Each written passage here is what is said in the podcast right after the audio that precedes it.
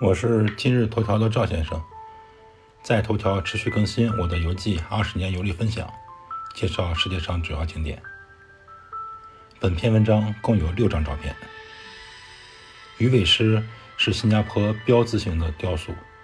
知识点一：在鱼尾狮公园和圣淘沙都可以见到这个造型的雕塑。不过，鱼尾狮公园的雕塑会喷水。在公园拍照，可以将远处的金沙也拍下来，是一个游客打卡的地方。知识点二，在河面，也就是新加坡河的河面，可以拍到鱼尾狮的正面。我带着孩子乘坐鸭子船，在河面拍了一张鱼尾狮的正面照。知识点三啊，新加坡的鸭子船就是水陆两用船。沿着固定的线路带游客们参观城市。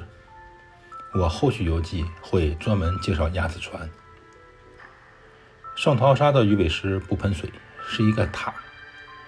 鱼尾狮塔是圣淘沙的标志，也是新加坡的旅游标志。它是新加坡最高的自由式结构建筑。鱼尾狮身上有三百二十片鱼鳞，这些鱼鳞呢是由广岛纤维制成。这样到了夜晚，便会不断变换颜色，醒目而且美丽。这个几乎代表了新加坡形象的鱼尾狮是什么来历呢？鱼尾狮的设计灵感来自于新加坡历史一个传说。根据《马来纪年》这本书记载，公元十四世纪，一位来自三夫齐王国、名叫圣尼罗乌达玛的王子，在海上航行时遇到风暴。船漂流到这个岛上，他一登陆就看到一只神奇的野兽。随从告诉他，这是一只狮子。他于是为新加坡取名新加坡，也就是梵文中“狮子城”的意思。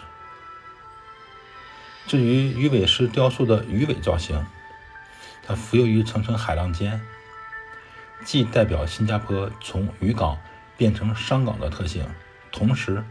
也象征着当年漂洋过海南来谋求生存的祖祖辈辈们，所以鱼尾狮不是实际存在的动物，是一种虚构的鱼身狮头的动物。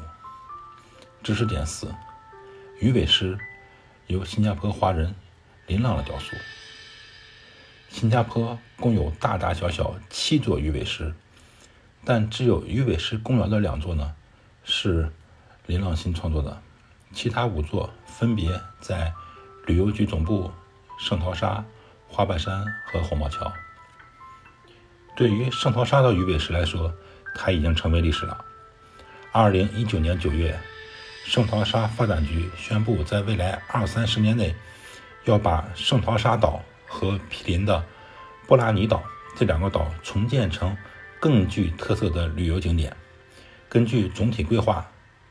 未来的两座岛屿将被分成五个特色区域，即是活力区、岛屿之心、滨水区、山脊线和海滩区。这也带来了鱼尾石塔被拆的命运。赵先生，二零二三年一月二日。